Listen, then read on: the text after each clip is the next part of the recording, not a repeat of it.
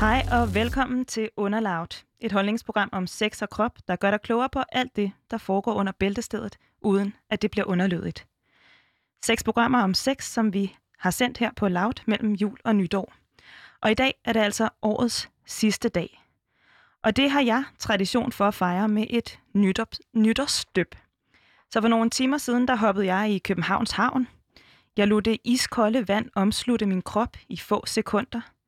Jeg mærkede det prikke og stikke overalt på kroppen.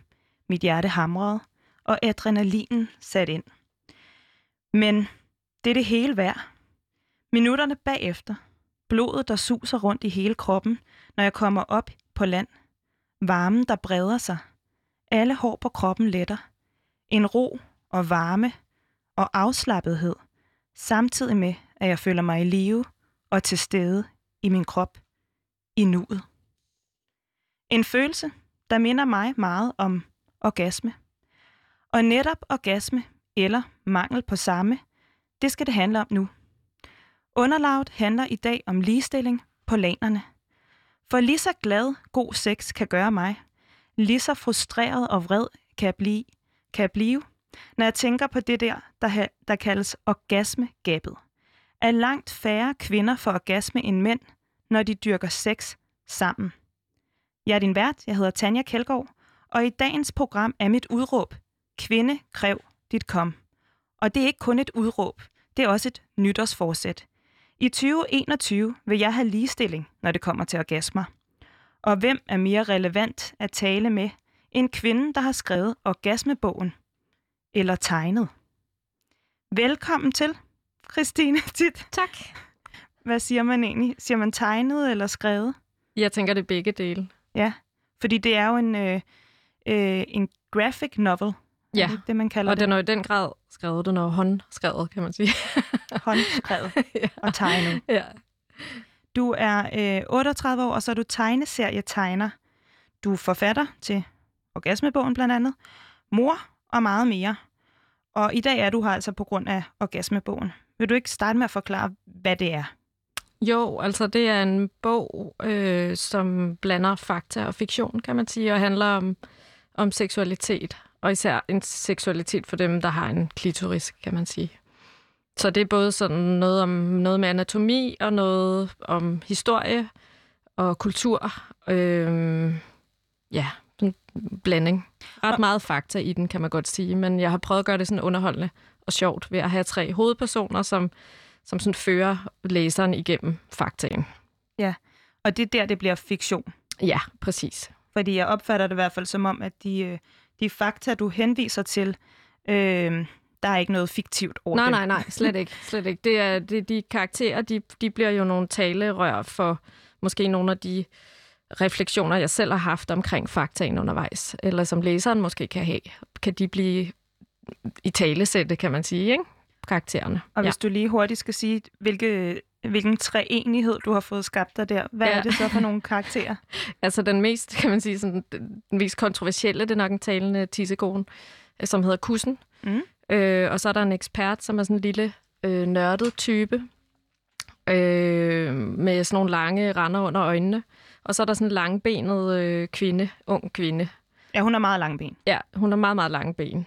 Ligesom eksperten har meget, meget render under øjnene, kan man sige. Og så er det sådan en helt simpel streg, og også relativt simpel farvelægning. Sådan pastelfarvet, og, og det, det synes jeg fungerede godt i forhold til, når der er så mange fakta. At det er sådan nemt at afkode, nemt at aflæse siderne. Er det din personlige stil, når du laver, øh, hvad kan man sige, grafiske Ja, altså jeg har faktisk aldrig rigtig lært at tegne, så jeg har ligesom aldrig bare stoppet, da jeg var barn. Så det, det er sådan egentlig bare sådan min børnestreg. Som er fortsat ind i, ind i det kvindelige voksenliv. ja. Øh. ja, det må man sige. Ja. Ja, ja. Så det er ikke noget, der er lavet specifikt til det her emne? Nej, jeg har tegnet på den her måde i mange år, og faktisk den der karakter med de der render under øjnene, har jeg lavet nogle andre historier med øh, tidligere. Og kussen opstod faktisk, fordi... Altså, karakteren kussen? Ja, karakteren øh, opstod, fordi at jeg øh, jeg skulle lave, jeg lavede sådan et interview, hvor jeg prøvede at give, give sådan, forestille mig, når give kussen en stemme, ligesom. Ja. Hvor, så det der interview gik helt bananas, ikke? Eller kussen blev bare, den var vred, og den, altså den der stakkels journalist bare sådan blev helt overfuset. jeg, håber, jeg håber, du vil være sød ved mig i dag. Jeg håber, ja. du, du Nej, men... er en anden, en af, du er en af de andre personer ja. i dag. Ja. Men det er meget sjovt. Jeg, altså, da jeg øh, læste den, øh, der kunne jeg ikke lade være med at tænke på, det er ikke så tit, jeg har set øh, kusse karakterer afbildet. Nej. Altså det er meget, ja, der dukker mange flere op af de der pik og nosser, ja. øh, altså sådan i mit hoved, altså ja. helt tilbage fra skoletoiletterne, at man har den der, ja. man tegner en pik og sådan noget, ikke? Men det er jo også altså, det, sådan, som det i starten af bogen er, er kussen jo også helt trist, ikke? Fordi der er ikke nogen, der, der øh, ved, hvordan den ser ud, og der er ikke nogen, der tegner den netop på skoletoiletter og sådan noget, ikke? Og jeg tror sådan, altså der var mange, der også har svært ved at se, hvad det var. Jeg postede nogle tegninger med den på Instagram, inden bogen kom ud. Og der folk var sådan, så på det første fik det fik nærmest ingen likes. Og folk var sådan, har du tegnet en kiwi? og øh, altså, den fik virkelig meget had derude. Ja. Øhm, og jeg tror også, det er sådan lidt, jeg kan også godt selv tænke, det er lidt for meget, eller lidt vulgært, eller at lave en hel bog med en tegnet tissekone. Men jeg tror bare på en eller anden måde, verden har brug for det. Øh, og jeg har også prøvet at lave den, så den sådan er ret nuttet, eller altså det er, øh, den, det er en sød kusse. Ja. ja. Og så tror jeg også, der er også mange, der har haft det der med navnet kusse, at det er også bare sådan for meget. Mm. Men det var også ret bevidst. Altså, det er et ord, der stammer helt tilbage fra 1700-tallet. Altså, kan man spore det. Måske det er endnu ældre. Mm. Og det synes jeg bare også var fint at give det der sådan lidt... Give lidt nyt liv til... Kussen. Ja, give den lidt... Ligesom åne hele det der. Ja. Den, nu, den, den, den virker nuttet på mig, ja, vil jeg sige. Ja. Men, men hvorfor en hel tegneserie om orgasme? Orgasmebogen. Hvorfor skulle du lave den? Ja, altså det var også, ja, det er også en bombastisk titel på en eller anden måde, som jeg også måtte kæmpe lidt for at få lov at få igennem på mit forlag. Ja, den Fordi, er jo udgivet øh, på Gyldendal. Øh, ja, og jeg tror, øh, altså sådan det der med, om det var en titel, der også ville skræmme folk væk, og det tror jeg faktisk også lidt, det er. Øh, men det var bare vigtigt for mig at kalde tingene ved deres navn, ligesom, og... Øh, at, at kalde det orgasmebogen, fordi jeg synes, at den, der er rimelig meget research, og det er sådan, den, den må godt bare lande sådan bang på bordet, eller øh, det, det er et emne, der virkelig kræver noget opmærksomhed. Øh, så det, derfor, det synes jeg godt, bogen ligesom måtte udvise, eller sådan. Øhm, man skulle ikke kunne, kunne gå forbi den, uden nej, at præcis. man reagerede? Nej, præcis. Okay. Det synes jeg var ret øh, vigtigt. Men hvor, hvorfor havde du, altså, hvad er det vigtige for dig i at lave en bog om orgasme? Primært med fokus på kvinder med klitoris? Jamen, jeg tror, jeg var begyndt at interessere mig for det her område. Jeg er jo ikke uddannet seksolog eller noget som helst, og det tror jeg faktisk er en fordel, fordi jeg er jo gået til det sådan bare sådan nysgerrig, ligesom måske mange læsere, der også tager fat i bogen, vil gøre så jeg er egentlig bare gået lidt på opdagelse i det og sådan søgt information. Og jo mere jeg dykkede ned i det, jo mere øh, sådan vildt, synes jeg, det var. Nogle af de facts, jeg faldt over. Øh, øh, altså, så emnet voksede bare øh, for mig. Altså, sådan, jeg tror godt, jeg vidste nogle af tingene. Det der med, at klitoris først sådan rigtig blev korlagt ret sent, altså i 1998. Det vidste jeg godt lidt, men det der med rent faktisk at læse, der rent faktisk læst nogle af de videnskabelige artikler, mm. som forskere og sådan noget, altså det, så blev det bare sådan ret virkeligt. Altså nu siger jeg bare, det kan være, der er måske for lytternes skyld, vi lige skal forklare det, fordi jeg vidste i hvert fald godt, at jeg havde en klitoris inden 1998. Ja. Så når du siger, at den først blev kortlagt, Jamen, så er det sådan hele organet, altså det, som er inde i kroppen. Og man har selvfølgelig godt vidst, at den har eksisteret i altid. Men, men der er forskel på den lille bitte dub, vi kan se, og så vide ligesom hele det organ, der er, og alle de nervebaner, der er inde bagved, inde i kroppen. At det øh. ligger, altså, at klitoris øh, ligger inde under, eller er en del af, af labia. Ja, altså og den har, den har ligesom og... ben og de der... Ja, præcis. Ja. ja.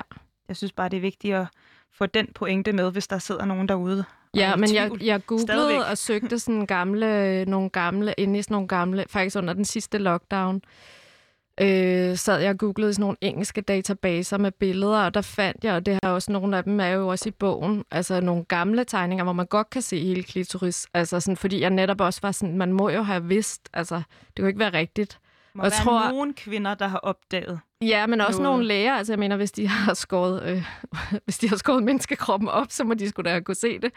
Øh, ja, men det, jeg synes, jeg kunne læse... Jeg læste en artikel, det er jo en australsk øh, kvindelig øh, forsker mm. og læge, som ligesom er akkrediteret for at have fundet ligesom hele klitoris der i 1998. Og jeg læste en artikel om hende, hvor at det, det, noget af det, det også kan handle om, det er, at det kan, de der øh, kan vist være svære at se også på ældre mennesker.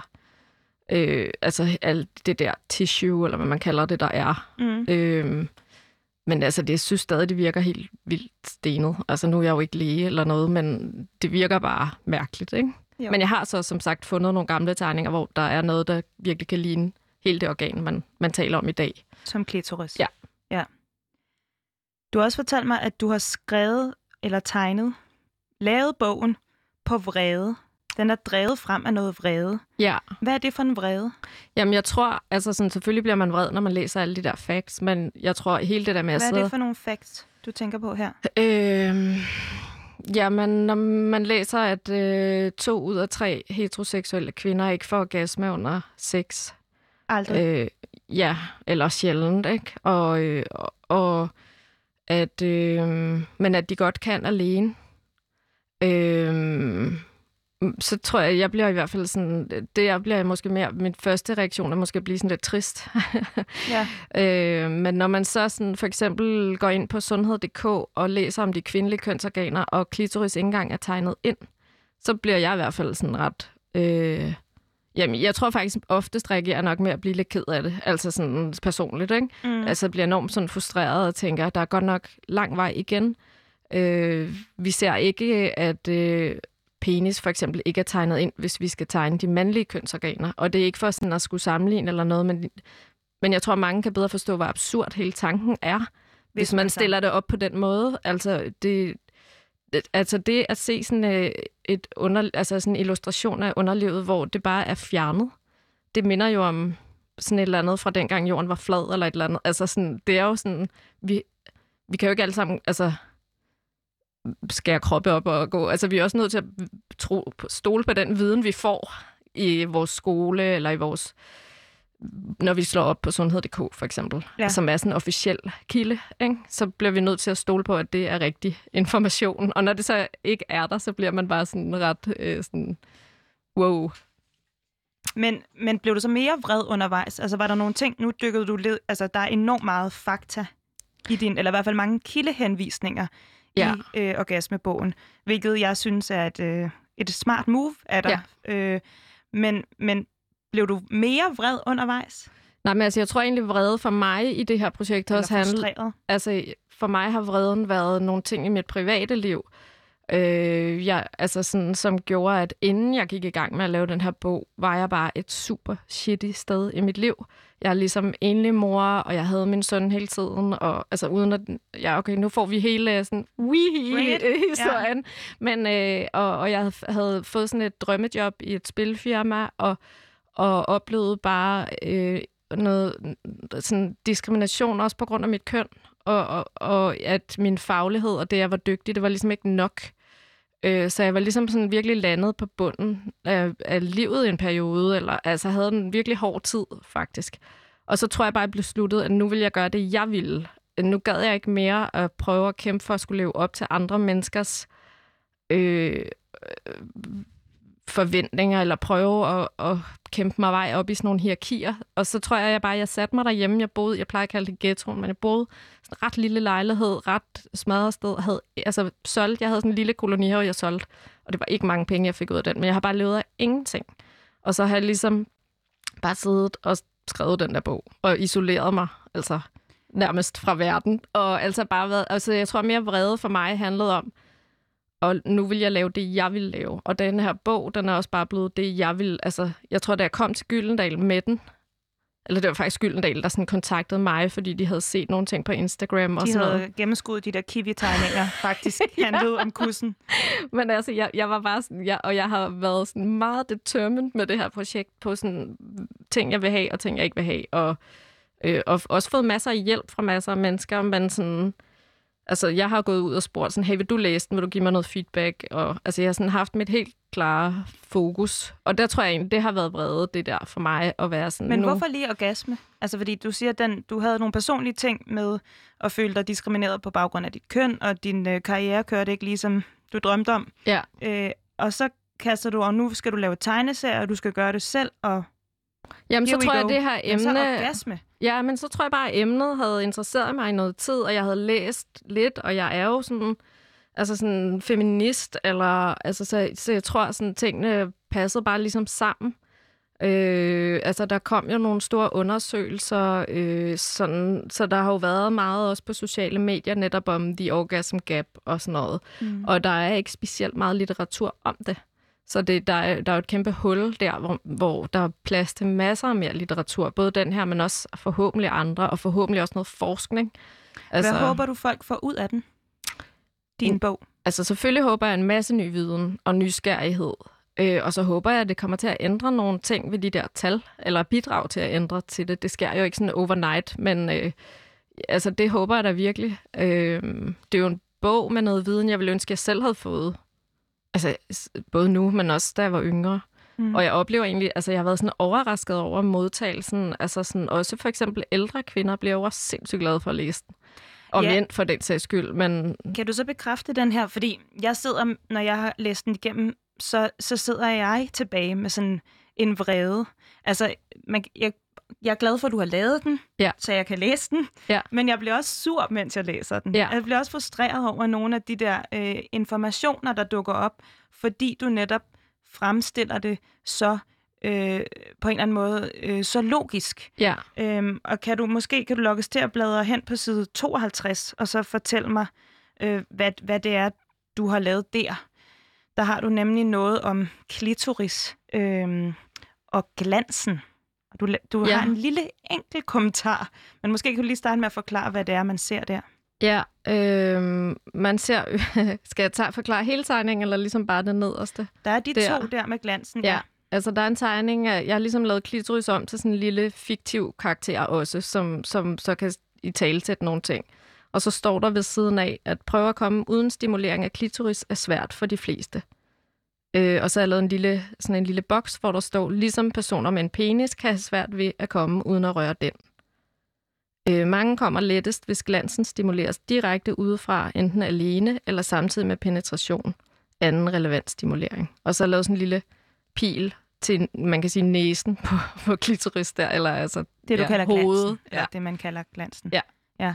Men det er netop den pointe der med, at du laver sammenligningen. Ja. Selvom at vi, vi er selvfølgelig enige om, at det ikke er en konkurrence Nej. mellem penis og klitoris eller sådan. Nej. Men den sammenligning, hvor du siger, øh, måske kan du lige gentage det, med at sammenligne med... Man at det er ikke, svært at komme uden, uden at røre penis. Øh, jamen, altså, det, det, er igen, altså, det er igen den samme type sammenligning, som den anden, vi snakkede om. Altså det der med, at det kan bare nogle gange blive ret tydeligt, øh, når man sammenligner. Fordi der har bare været et kæmpe fokus på, på dem, der har en penis og deres seksualitet mm. historisk. Og, mm. og man kan sige, at den viden, vi har i dag, den bygger oven på tidligere tiders viden. Og, og vi har bare levet i 2000 år, hvor det har været ekstremt stort fokus på mænd. Og hvor at mænds seksualitet er måske i mange, mange år blevet set som værende mere sund og mere sådan det, der er udgangspunktet, ja. eller hvad kan man sige. Og, og der har bare været rigtig mange år, hvor at, at kvinder er blevet set som ikke-seksuelle væsener. Og det er desværre ikke særlig mange år siden. Øhm, Jeg vil også lige hurtigt vende det med, at du fortalte mig, at du har gjort dig meget umage med, den er skrevet på noget frustration, Ja. men, men du har gjort dig umage for at rense den Ja. fra den vrede eller frustration. Ja. Hvorfor det? Jamen altså, der sker jo tit det med sådan noget øh, litteratur, som, som det her, at, at forfatteren er, øh, er indineret, og, og så bliver man som læser bare lidt irriteret på forfatteren. Altså, jeg ville hellere have, det var læseren, der fik nogle af de følelser, øh, end at jeg fremstod som sådan en eller anden sur bitch, der sådan skulle overforklare tingene eller et eller andet. Altså, så jeg har virkelig prøvet at trække mig selv lidt ud af det. Og hvis jeg har haft nogle ting, så har jeg prøvet at give det til karaktererne. At de har kunne sige nogle ting. Mm. Og kunne have det som en dialog, så det er blevet sådan lidt mere reflekteret. Og ikke mig, der sådan siger til verden, nu skal I høre. Men altså, det har været en lang proces, det er ret svært. Og det er der, hvor jeg har brugt at have nogen, der har kunne give mig noget feedback og sådan noget og sagt, "Jamen, nu er det altså dig, vi kan høre der. Og det bliver faktisk lidt irriterende. Du er faktisk lidt irriterende. ja. Ja, det er jo Ja. altid, øh, det er jo altid dejligt at få at vide som kvinde, når man snakker om sit, sit sexliv og sine lyster. Ja. Man er lidt, fylder lidt for meget. Ja. Jeg, øh, jeg vil gerne snakke lidt mere om, hvad det er for et problem, jeg får øh, opmærksomhed på, når jeg læser Orgasmebogen. Mm. Og, øh, og det, derfor vil jeg gerne fortælle lidt om mine egne oplevelser, fordi det er ikke... Øh, noget af det, du skriver, øh, er ikke ny viden for mig. Men jeg kan huske, at jeg altid har fået at vide, at min, min mis var mystisk. Det var ligesom den der, det var lidt komplekst, det mm. her kvindelige organ. Og første gang jeg fik at vide, at mange kvinder havde svært ved at få orgasme under penetrationssex, der blev jeg faktisk lettet. Øh, fordi så var det ikke bare mig. Mm. Øh, det var sådan, som om der var et eller andet forventningspres, der lettede fra mine skuldre, at, øh, at jeg ikke... Øh, jeg var normal, og ja. Men så blev jeg vred. Fordi at med den viden, jeg ligesom havde fået, jeg ved ikke helt hvorfra, men den forståelse, jeg opdagede, at det ikke bare var mig, der havde svært ved at komme ved penetrationssex, der lå også lidt en accept i den viden. En underlig form for accept øh, af en ulighed i soveværelset. En accept af, at kvinder ikke skal regne med, at det er lige så godt for dem at have sex som for deres mandlige partnere. At det kræver en ekstra indsats at tilfredsstille mit køn i sengen, og hvem har lyst til at være besværlig? Når kvinders orgasme fremstilles som mere besværlig end mandens meget tilgængelige orgasme, er det så overhovedet rimeligt at forvente eller forlange lige så mange orgasmer til alle, både mænd og kvinder. Er det det? Ja, det synes jeg 100 procent. Øhm, altså man kan sige, øhm, Det er jo i hvert fald ikke sådan helt list, eller altså, jeg tror, altså man gør det op i tid. nej, det er også det. Altså det er skide svært at tale om, fordi på den ene side, så har jeg jo lyst til at sige, sådan, sex handler overhovedet ikke om orgasmer. Altså, og det bliver altid bare verdens mest kedelige sex, hvis det er sådan en konkurrence om, øh, hvem der skylder hvem, og hvor længe, og et eller andet. Og det Eller- kommer vi også mere ind på. Altså sådan, Hvad så, så så, på den ene side har jeg lyst til at sige, at det selvfølgelig er det ligegyldigt. Men det er det bare ikke, hvis der er de her strukturelle problemer omkring det. At, at, der er altså, at vi har de her tal på, at altså man kan sige, der sker ikke noget ved, man ikke kommer, men der sker noget ved, hvis man ikke kommer igen og igen. Eller hvis der netop er en forventning fra samfundet, fra en selv, om at ens orgasme og ens nydelse ikke er lige så vigtig, eller netop er besværlig, eller er besværlig at opnå. Fordi det undersøgelser jo også viser, det er, at kvinder kan faktisk komme, eller personer med klitoris, kan komme hurtigere og længere tid og flere gange. Så der er End ligesom noget Mænd med i det. penis. Og der er jo ligesom noget i det her, der, øh, der ikke stemmer overens. Ja. Så hvorfor kommer de ikke under sex, når de godt kan alene? Og det er lige Øhm, præcis nogle af de øh, undersøgelser, der er lavet, som du refererer til. Ja, og de gamle undersøgelser, det var nok noget, det var et af de steder, hvor jeg faktisk blev frustreret, da jeg læste, fordi så, så, så skaffer jeg en bog hjem fra 1950'erne, hvor der står de her ting i. Og der står, altså sådan, altså så bliver man ret frustreret. Og så er der ikke sket noget. Nej, for det er næsten, Satme, der er ikke altså. så længe til, så er det 100 år, ikke? Altså nu er vi Ja. i 2020, så 1950, det er længe siden, ikke? Altså at- de tal, som, som du har, øh, da du lavede bogen, har brugt de tilgængelige tal. Ja. Og jeg ved, der findes nogle nye derude, jeg er ret sikker på, at de er fra Sexus-undersøgelsen. men men det, det er den simpelthen, det de undersøgelser viser, det er øh, helt overordnet, at øh, dem, der får flest øh, orgasmer, øh, det er ved samleje, eller det vi kalder sex, det er mænd i heteroforhold. Og så tror jeg, at det næste er homoseksuelle mænd, og så kommer homoseksuelle kvinder, og så aller nederst, det er simpelthen øh, øh, kvinder i heteroparforhold, der Ja. får færrest orgasmer Ja. øh, ved samleje. Altså den mest kendte undersøgelse, som sådan virkelig startede det her op, det er, den er fra Kinsey-instituttet. Og Kinsey, det var også ham, jeg, altså han havde sådan en team der i 50'erne, Mm. øh, som netop også beskæftigede sig rigtig meget med kvinders seksualitet og, øh, og netop påvist nogle af de her ting. Øh, og Har du tallene der? ja, jeg har dem nemlig her. Øh, altså, øh, de er her.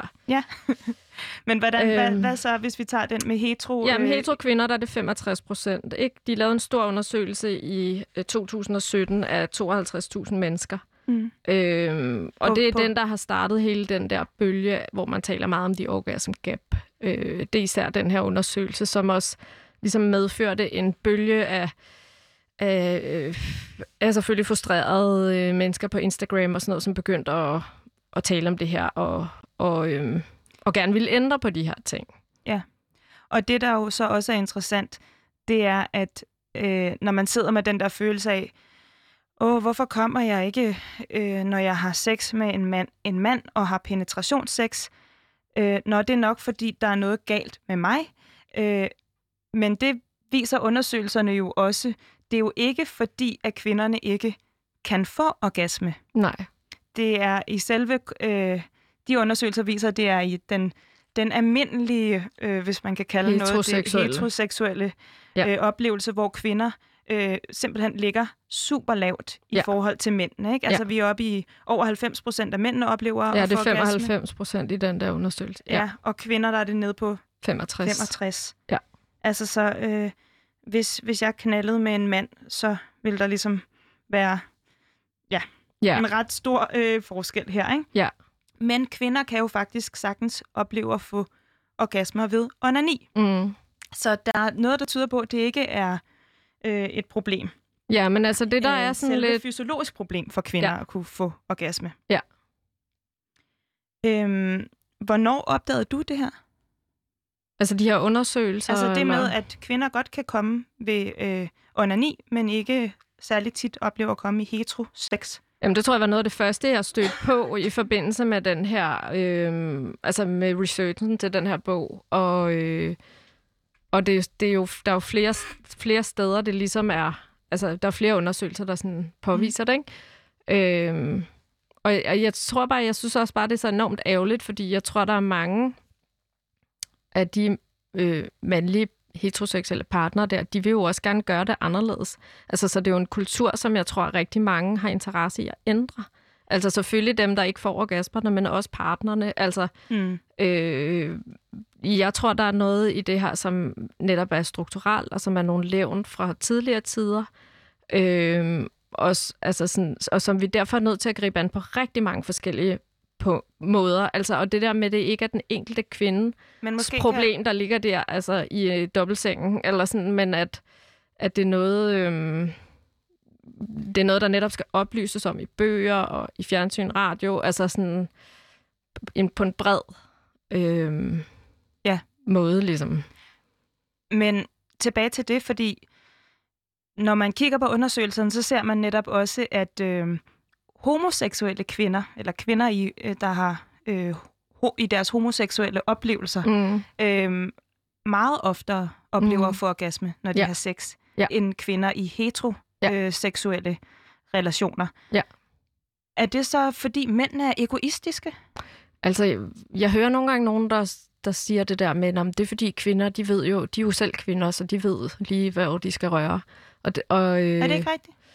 Det, det, altså, jeg, det, det har jeg ikke øh, set noget sådan data på eller noget, så, altså sådan, men det er min helt klare overbevisning, at det ikke handler om det, fordi det er så ret forskelligt, hvad der er, skal, altså sådan, hvilke typer af stimulering, der skal til, eller sådan, der er jo netop nogen, der kommer af penetration, og nogen, der kommer af at blive stimuleret udenpå, ikke? Så det er, altså sådan, der er ikke sådan lige en manual, og så er det... Så hvis man, hvis man tænker, at det er sådan en quick fix, hvis du selv har en kusse, så kan Ja. du også øh, man, manøvrere Det er jo også forskelligt, hvad vi kusser. tænder på og sådan noget. Altså sådan, så jeg, jeg tror ikke, det er bare sådan en bum-bum. Så vi kan ikke bare... Øh, Men jeg tror helt sikkert, at der er noget omkring, desværre, at, at, at nogle mænd er, er mere egoistiske i sengen. Ah, Som jeg så en, der beskrev det som værende en form for egoisme. Ikke? mm. Og det tror jeg ikke, det er igen ikke, fordi jeg vil nødig sige sådan, at men, øh, mænd er dumme eller et eller andet. Det er slet ikke det. Altså igen tror jeg, det er nogle strukturelle ting, og noget, vi også øh, i høj grad sådan, har fået nedarvet omkring netop, at øh,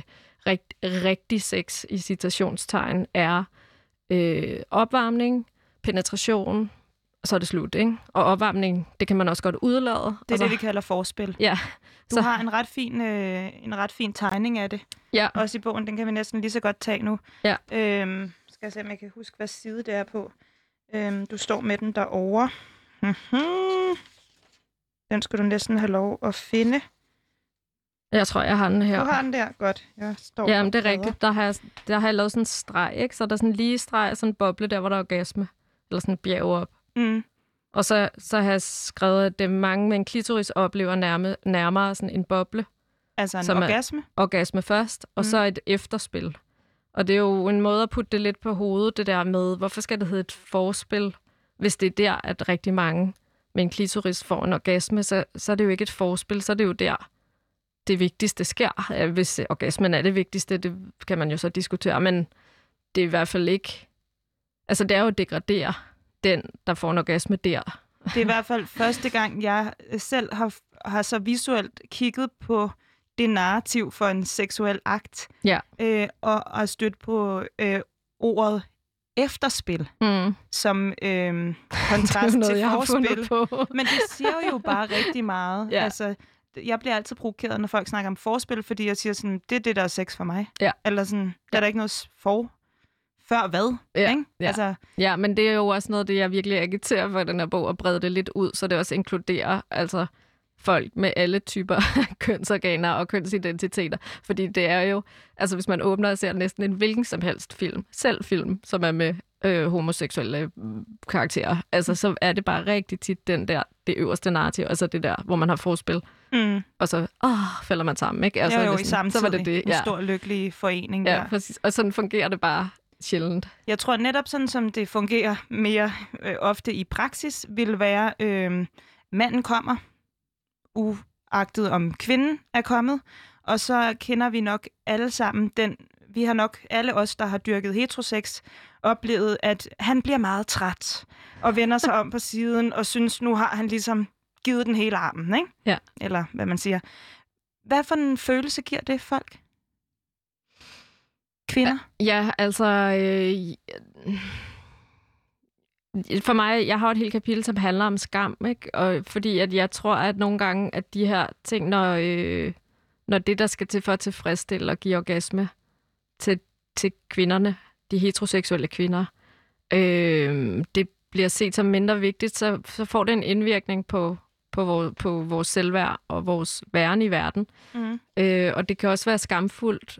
Øh, der er mange ting omkring det her emne, der kan være skamfuldt i det hele taget, men det er også skamfuldt ikke at komme. Det er skamfuldt ikke at kunne få sin partner til at komme.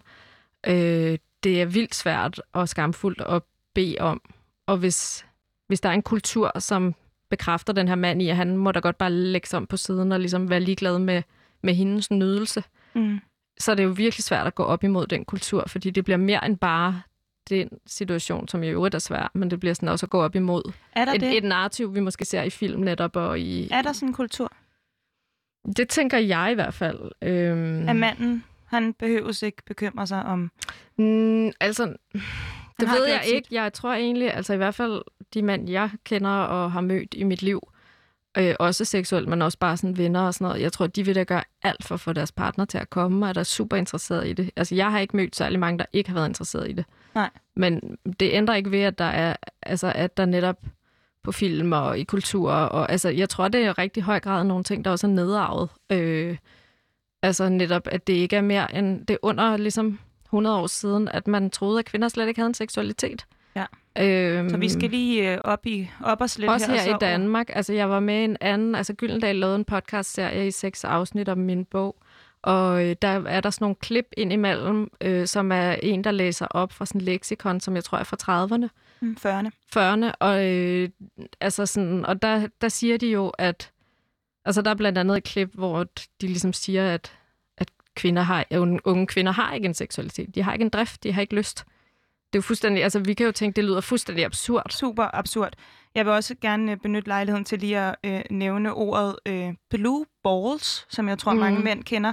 Øh, der findes også et begreb, der hedder blue walls, Mm. som øh, ligesom er den kvindelige pendant, eller pink balls. Ja. Øh, den der frustration over ikke at komme i forbindelse med sex. Jamen, det er faktisk mere end en frustration. Altså, jeg havde faktisk noget med i bogen, men som jeg så fjernede igen, fordi jeg havde svært ved at finde ordentlig fakta på det, men der var i hvert fald flere tekster, som tydede på, at, at det decideret kan være farligt, men det var det, jeg ikke turde begynde at skrive ned, fordi det var sådan lidt... Men altså netop det der med, fordi man svulmer jo op, Mm. og øh, hvis man ligesom bliver ved med det, altså jeg ved ikke, om det sådan kan blive farligt, farligt, men øh, det er jeg slet ikke faglig nok til, men der var i hvert fald noget Der er omkring... grund til at kigge ind i det. område, altså, der er hvis noget... man skulle have lyst. ja. Men jeg kunne godt tænke mig, øh, Christine, at, øh, fordi nu skrider min tid lidt, men ja. jeg synes, det er meget vigtigt, fordi vi snakkede sammen om, hvorfor er det her et fælles projekt, eller hvorfor er det her, hvorfor rækker det her, den her problemstilling med orgasmegabet i heterosex ud over mit soveværelse? Mm. Øh, og der sagde du faktisk noget, som jeg synes var mega sejt. Du sagde, hvis, hvis kvinder ikke, jeg tror ikke, hvis kvinder ikke lærer at, at kræve deres kom i soveværelset, mm. så tror jeg heller ikke, vi får ligestilling på andre områder. Mm. Kan du prøve at forklare lytterne, hvad du mener med det? Jamen, altså, jeg tror, jeg snakkede konkret om bestyrelseslokaler, ja. fordi jeg lige har set nogle tal på, at, øh, at der er flere, der hedder Peter, end, end der er, der er kvinde øh, på, på bestyrelsesposter i Danmark. Men hvis, øh, hvis, vi bliver, hvis jeg hvordan hænger det så sammen med, at hvis vi får udlignet det her, så hvis vi får ligestilling i sengen og på lanerne, mm. så får vi også, så tror du også, vi får ligestilling i øh, bestyrelseslokalet? Ja, jeg tror det helt sikkert, det hænger sammen, fordi det hænger så meget sammen med selvværd og øh, med, om man har ret til at være i verden. Øh, og det? Med hele sin krop, og med alle de behov, man har, og lyster, man har, og, øh, og også med, at man har en tissekone, og at den må man godt ligesom, havde nær sagt, vise til verden, og, øh, og øh, at have, og øh, den er lige så fin og god at have på sin krop, mm. som alle mulige andre kropsdele, havde nær sagt. Eller, ja. Ej, jeg vil gerne have lige så mange orgasmer som mænd, og jeg vil gerne have lige løn for lige arbejde, og jeg vil også ja. gerne sidde i bestyrelsen. Ja. Det er en og samme øvelse. Det tænker jeg. Ja. Det tænker jeg. Og jeg tænker, noget af det her, det her område omkring orgasmer og seksualitet er måske det aller, aller sværeste, eller det er ekstremt svært og ekstremt sårbart, fordi det er så privat og personligt, og det er så forbundet med øh, skamfølelser og med personlig udvikling og mm. med grænser ja. og med normer og, og med forventninger til ens selv og med, med sådan øh, selvværd. Ikke? Der vil jeg godt lige tilføje min egen, øh, træk på mine egne erfaringer. Da jeg var helt ung, så gik jeg ret tit ture med min rigtig gode veninde, øh, og vi snakkede om drenge og piger og seksualitet og hvem man var lidt forelsket i og alt muligt. Men vi snakkede ikke om onani, Mm-mm. indtil en dag, hvor hun sagde, ja, så er der jo også noget med onani. Og nu gør jeg lidt grin med hende. Undskyld, Astrid. øh, hvad det hedder. Og så, og så sagde hun et eller andet med, at hun synes, det var klamt. Mm. Øh, og om jeg havde prøvet det. Og så skyndte jeg mig at sige, ej, det havde jeg da i hvert fald overhovedet ikke. Mm. Fordi der lå en eller anden forkerthed i det.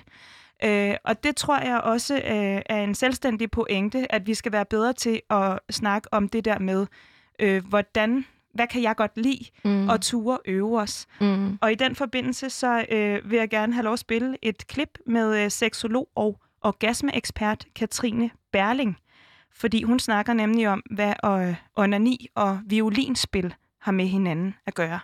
Det kommer her. Hvis du skal øh, komme med nogle gode råd.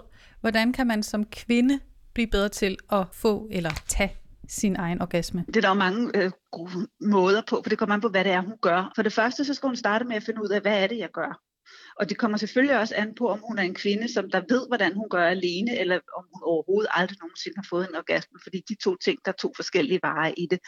Men der er jo altid det, at det kan være en god idé, at så begynde at finde ud af, jamen gud, hvordan er det at, at jeg onanerer, hvad er det, jeg gør med min krop. Nogle gange så går i meta faktisk, Altså det der med at så gå ind og så begynde at onanere, og så ligesom øh, begynde at lægge mærke til, hvordan er det egentlig, jeg bruger min krop? Hvor er det, jeg spænder op? Og så begynder at lege med det her, så begynder at gøre noget andet. Hvad sker der, hvis jeg trækker vejret hurtigere? Hvad sker der, hvis jeg trækker vejret langsomt? Og øh, hvad sker der, hvis jeg ligger på en anden måde? Altså det der med at gøre noget nyt. Tingene er, at mange af os, vi gør det samme igen og igen og igen. Det er da selvfølgelig også fint og dejligt, fordi det er ofte det, som vi finder ud af, at det er det, der er det, som virker. Men hvis jeg gerne vil udvide mit orgasmiske repertoire, så bliver jeg nødt til at begynde at gøre noget nyt. Og her kan man altså bruge timer, ligesom, ligesom man skal lære at spille et instrument. Hvis du kun spiller den samme sang igen og igen og igen og igen, jamen så kan du en sang på din violin. Det er selvfølgelig også dejligt, at du kan spille en sang på din violin. Men hvis du gerne vil bruge hele violinen, så bliver du altså nødt til at spille nogle skalaer. Du bliver også nødt til at spille nogle forskellige sange. Du bliver også nødt til at øve dig lidt øh, en gang imellem, sådan så du begynder at kunne kende denne her violin noget bedre. Og det er præcis det samme. Der er mange af os, der har den her tanke om, at jamen, sex det er bare noget, vi kan. Det er noget, vi ligesom er, er født med. Sex er ligesom alt muligt andet. Det er noget, vi skal blive gode til. Og nu mere jeg undersøger min egen krop, nu mere jeg finder ud af, hvad det er, jeg kan, jamen nu bedre bliver det også for mig. Hvordan kan man som partner være, være med til at skabe muligheden for, at den den kommer? Jamen det er jo noget med, hvis altså mange kvinder, eller der er ikke mange, men der er nogle kvinder, altså de sidder jo for eksempel med nogle nøgler til deres seksualitet, som jeg kalder dem. Det vil sige, de ved godt, at hvis det er, man gør sådan, sådan eller sådan, jamen så er det der, det er rigtig dejligt for mig. Men de tør ikke sige dem, eller de vil ikke sige dem, eller de tænker, om det gider manden ikke at give mig alligevel, eller hvad det nu er. Og der kan man så sige, der skal vi jo selvfølgelig være bedre til at lytte til hinanden. Altså hvis det var, der var en kvinde, der sagde, at øh, jamen altså, hvis det er, at jeg bliver slikket, så tager det mig måske 20-25 minutter, før det er, at jeg opnår en orgasme. Og hvis manden siger, ja fedt, det er okay, jeg synes bare, det er lækkert at slikke dig, lad os bare gøre det, så vil det også være lettere, i stedet for at hun skal ligge og tænke, oh, nej, nu keder han sig sikkert, det er også synd for ham, han har ligget dernede så lang tid. Åh oh, nej, nu keder hun sig. Hvad tænker du? Er det noget, du kan genkende? Den der, øh, øh, hvad kan man sige, skam eller pinlighed over, at det tager tid. Jeg tager tid. Jeg fylder noget. Jeg har nogle behov. Ja, og altså, jeg tror, mm, igen, det er noget, vi meget sjældent ser. For eksempel på film eller i pornofilm. Mm. Øhm, der er sådan noget mainstream porno, der er det jo rigtig tit bare kvinde, hun skal ligesom varmes op, sådan så hun lige er klar til, altså det er sådan ding dong, og så kan vi få gang i noget penetration, eller hvad. Ikke? Og der tager de så rimelig god tid til at sut pik, ikke? altså sådan, så jeg tror igen, der er ikke, altså sådan, der er ikke så meget at spejle sig i øh, rundt omkring os. Øh, så det er jo klart, at, at, at, øh, at det er svært at bede om, bede om den plads, eller tage sig den tid, øh, som det måske kan tage. Men når du så øh, skriver en, laver en orgasmebog, så kommer der jo også meget fokus på, altså i hvert fald i titlen, mm. orgasmen. Mm. Og vi ved, altså, der er jo der er mange kvinder, der... De fleste kvinder kommer ved stimulering af klitoris, mm. som så er et større organ, end nogen troede tidligere. Mm. Øh, og de kommer ikke... Øh, færre kommer ved penetration mm. alene. Men der er jo også nogle kvinder, som faktisk oplever at have rigtig svært ved at få orgasme, både når de onanerer, men, men selvfølgelig også, når de så har sex med nogen. Mm. Øh, er du bange for, at din bog på en eller anden måde... Øh, dit, altså, bogen har jo fokus på orgasmen på mm. en eller anden måde. Er du bange for, at det påvirker dem negativt? Altså, det... Nej, det håber jeg da virkelig ikke. Øhm, altså, jeg tror, jeg, har, jeg havde også faktisk en hel del, som handlede om voldtægt, som jeg valgte ikke at have med, fordi den her bog, den har ligesom fokus på glæden og på potentialet og og det er da rigtigt, at jeg, der er for eksempel heller ikke særlig meget om aseksuelle, og det er jeg ret ked af, fordi det synes jeg også er noget, et emne, der er ret vigtigt at tale om. Altså fordi vores samfund har, en til. har ekstremt meget fokus på seksualitet og seksualisering.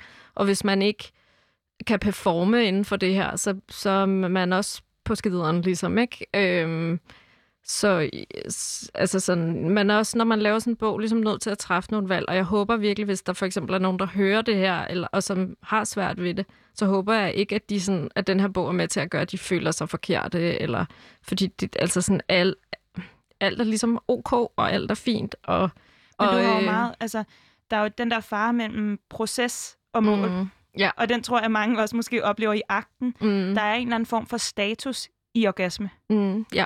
Og måske især som en, der har en øh, klitoris, ikke? Altså hvis man har en klitoris, og man bare har nemt ved at komme, eller kan få sprøjteorgasmer, eller et eller andet, ikke? så er man høj status, helt sikkert. Ja, det vil jeg da ja. mega meget ønske også ja. at kunne give til nogen. Ja. Altså man føler jo også sådan lidt skyldig, mm. når man har en partner, der virkelig gerne vil, ja. og man ikke kan undskyld mig, fucking finde ud af at mm. få det til at lykkes. Men jeg tror jo mindre der kan være øh, performance, og mindre der kan være øh, altså en mere almindelig snak om de her ting, og om, at det er fuldstændig lige så normalt. Øh, det kan godt være, at der ikke er lige så mange, der er det, men det er fucking normalt at være aseksuel, for eksempel. Eller sådan, det, det, det gør ikke, at man er mindre rigtigt menneske. Eller sådan, at der er så varierende grader af, hvor seksuelle vi er, og hvornår vi er seksuelle, at det varierer også i løbet af livet.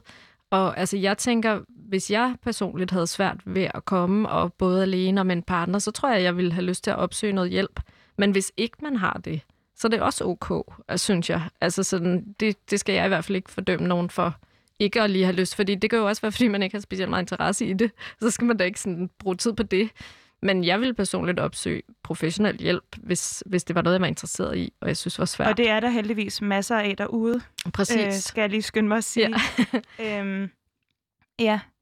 Men det er i hvert fald den der, det der forventningspres, fordi der handler, altså der er jo et eller andet om, hvad kan man sige, den ulighed, der nogle gange føles enormt privat og intim mm. at gå ind i, øh, den eksisterer jo så på tværs mm. øh, af os kvinder Mm. øh, med klitoris, som du er god til at få sagt i, i din bog også. Hvordan, øh, altså ser du lidt det her projekt med at i talesætte orgasme og kvindelig lyst og seksualitet som et, øh, som et sådan søster-solidaritetsprojekt? Kan man se det sådan?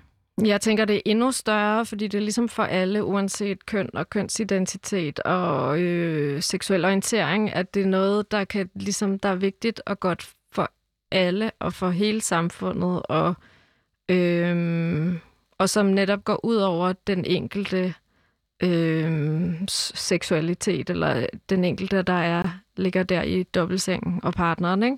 Mm. Altså sådan, jeg tænker, det er vigtigt også for kommende generationer og øh, ja, for ægte ligestilling, at, øh, at vi har lov at have en seksualitet, selvom vi er født med en tissekone og ikke en tissemand. Altså, at, at det er lige så... Øh, at vi har lige så meget berettigelse til at være i verden. Altså, for det kan jeg nok føle med mange af de facts og mange af de her ting, at, at det at desværre ikke er der endnu. Mm. Øh, og der er jo en fortælling i verden om, at det, eller i Danmark i hvert fald, om, at det er vi der her i Danmark. Og det, det tror jeg bare ikke på, Nej. når vi har de her tal. Der er ikke Øh. ligestilling på lanerne. Nej, det, det er tror der jeg ikke. godt, vi kan Ja. slå fast. Ja. Og så vil jeg så sige, at en ting, der har provokeret mig meget, det er jo, at øh, det med at skulle i tale sætte sin egen lyst, som jeg synes er faktisk ret grænseoverskridende, både privat, men også øh, offentligt, men jeg synes, det er vigtigt. Mm. Øh, I den sammenhæng har jeg så også oplevet og hørt fra folk, at de kan finde på at fake mm. en Mhm. orgasme. Og så Ja. bliver jeg simpelthen så vred, Mm. fordi jeg synes, det er super usolidarisk. Altså, der bliver jeg sgu lidt øh, vred på mine medsøstre, fordi jeg har det sådan, hvis du render rundt og faker, Mm. så ryger han jo bare videre til den næste, Ja. der så skal, altså, der så skal opdrage den her mand, som måske har øh, et ønske om at gøre det godt, det vil jeg da håbe, Ja. men som så ikke har haft muligheden for at lære af sine tidligere sexpartnere. Jamen, altså, Synes jeg får du- også ondt af den mand der, eller, øh, der ligger der, ikke? For det er jo rigtig, det er jo rigtig ufedt at gøre. Øh, det er smadret synd for alle parter, og mest af alt er det jo ens selv, man snyder. Men øh, jamen, jeg læste, altså det, jeg læste Men synes om... du, de er usolidariske, dem der faker? Mm, jeg vil nødig sådan udskamme nogen, ikke engang dem, der faker. Altså sådan, jeg vil nødig udskamme nogen som helst omkring det her emne, fordi jeg har også bare ret stor forståelse for, hvor svært det kan være, Mm. og hvor meget pres der kan være. Og øhm, jeg kan godt huske, hvordan det var at være øh, 19 år gammel, og ligesom være helt vild med en, og godt vil have, at... Øh, han synes godt om en, og godt, man vil godt passe ind. Øh, og det jeg kan selvfølgelig jeg på ingen måde Man opfordre gerne. til, Man vil gerne bekræfte øh, de Man vil der godt leve mænds, op til det der. mænds, øh, maskulinitet, som jeg nogle gange oplever det som. Ja, og man vil også gerne leve op til alt det der, man har set på film og sådan noget. Altså, at jeg tror... Øhm, det, det gør ikke, at jeg ikke selvfølgelig synes, man skal, vi og alle sammen skal gøre alt, hvad vi kan for at ændre på de her ting. Men, men den enkeltes ansvar, altså, det er også at tage det i det tempo, man kan, ligesom. Og øhm, Så vil jeg godt sende en hilsen. Ja, Altså, det vil være rigtig pænt af alle jer, der kan finde på at fake. øh, måske, Ja, øj, måske lige jeg. at... Altså husk på, at hvis det kan være svært at give udtryk for sine egne lyster, sådan helt privat, så tænk på det for the greater good. Mm, Altså, ja. så gør det for mig øh, og de andre kvinder derude og de næste generationer. ja. Ja. Nej, men jeg er det helt jeg, enig. Det vil jeg i hvert fald ja. opfordre til, Ja. fordi vi kommer sgu ikke langt, hvis, øh, hvis vi prøver ligesom at, at bekræfte nogen i, at de gør det rigtige, hvis det ikke virker. Nej, og Vi man kan kan, sige, at det, det sunde, gode, rigtige at gøre er måske at bede om en pause, eller ja, netop sige sådan, hey, nu, jeg har lige svært ved det her, eller altså være ærlig og kunne Mhm. kommunikere omkring tingene. Det er Jeg synes, det er selvfølgelig det, fedeste, hvis man kan om. det. Men det her, det virker ikke. Ja. Ja, så jeg vil bare ikke lyve over for dig. Mm. Men jeg synes, du er flot. Ja, Eller, og maskulin. jeg kan, ja, præcis. Men apropos det, altså nu, øh, nu, nu er vi også ved at lagt mod enden, og jeg kan se, at det, din, øh, din søn, der er med her på redaktionen i dag, han tøffer lidt utålmodigt rundt derude. Så jeg har lidt lyst til at spørge dig ind til det, uden du skal gå sådan meget i detaljer med, hvordan du ellers opdrager. Øh, men der er jo også noget med at give det videre til den, til den næste generation mm. af både mænd og kvinder. Ja. Øh, og der ved jeg i hvert fald fra et interview, jeg hørte med dig, hvor du fortalte, at du havde simpelthen øh, fortalt ham øh, skabelsesberetningen, din søn, Ja. og så havde du simpelthen lige snydt lidt. Vil du ikke lige prøve at forklare, hvad det var, du Jo, gjorde? altså jeg byttede rundt på kønnet, øh, sådan, så det var ligesom Eva, der blev, der blev skabt først og gik rundt i, i Edens have, og, eller i paradiset og kedede sig, og, og så ligesom gik hen til Gud og sagde, ej, nu keder jeg mig ikke, og så, og så skabte Gud Adam til at holde hende med selskab. Og på samme måde Var har det jeg også ham, der spiste æblet? ja, præcis. Ja. Altså, jeg gjorde bare, bare helt konsekvent, og på samme måde har jeg egentlig byttet køn og øh, på altså, eventyr, og også sådan, så for eksempel, øh, jeg har sådan en børnebog øh, med Rapunzel, altså det, der, det er for eksempel sådan et lesbisk eventyr, kan man sige, øh, hvor de begge to er kvinder, ikke? Altså, det er jo meget nemt at lige bare lige ændre øh, kønnet. Altså, man kan bruge den samme bog, jo, ikke? Så man behøver ikke ud og købe en masse nye. Det, der er i det, det er, at man kan ikke... Det kan være svært at ændre race og etnicitet og sådan noget, hvis man godt også vil have det aspekt med, ikke? Mm. Og øhm, Så du er i gang med at at op, opdrage din søn til at kunne være en, en flink sexpartner, skulle han ende i... Øh, i hvad jeg tror, jeg, nu er han ikke særlig gammel, så jeg har ikke snakket om sex med ham endnu. Men øh, jeg, jeg tror, Men det, det er vigtigt betyder for noget. mig, jamen, det er vigtigt for mig, at, at nogle af de ting, som jeg har lært senere i livet, for eksempel også, altså jeg er meget, meget optaget af Danmarks sådan, koloni, kolonialistiske historie, og den måde, at det bliver videreformidlet, som jeg synes er sådan helt horribel. Øh, altså der har jeg brug for at, at give et mere sådan reflekteret øh, historie til ham, mm. om ligesom... Men altså, det der, hvis vi skal ændre på den kultur, Mm. mm. eller de magtstrukturer, som så også er inde i vores sexliv, eller Mhm. inde i vores soveværelser, Ja. det starter jo et sted. Ja, det gør det, og altså, jeg har været ret optaget af børn, der tisser. Ja. Fordi det er et rigtig fint eksempel på, hvordan vi ubevidst kommer til at give videre øh, nogle ting til vores børn. Øh, Altså, hvad mener du? Skal, skal de ikke tisse? Jo, eller? altså, jeg ser bare tit sådan øh, små drenge, der får lov at tisse op ad træer, og jeg ser faktisk aldrig piger. Øh, og øh, det... Øh, Det er så, fordi du ikke har set mig som barn, vil jeg sige, for jeg er blevet tvangstisset med. Ja, Altså, hvor ens, man kom til at sige, at jeg skal tisse, og så ned med bukserne, og så psh, ja, hen over en rist midt på gaden. ja. Hvis, Men det, det skal jeg heller ikke helt... opfordre nej, til. jeg nej, sige. jeg vil også foretrække, at man ikke går og tisser, men der er jo en kultur, hvor at drengene de får lov at stå og tisse ved pissoir og vise hinanden deres tissemand, og i øvrigt står i sådan lidt åbent space og hiver deres tissemand frem. Mm. Hvor at det har vi ikke en kultur omkring, at øh, de små piger, de får ikke lov at, at hive deres tissekone frem i et åbent space og ligesom dele den oplevelse med hinanden og med en lærer, eller hvad det kan være. Altså, de går ligesom ind i et lukket rum og Ja. sidder derinde, og, og det sender jo et signal om, at de kroppe er mere Mm. dem må vi ikke se. De, de er mere fylde mindre. skamfulde, ikke? Altså, ja, de, de må ikke være i verden lige så meget, som dem med tissemænderne må. Og der tror jeg bare sådan...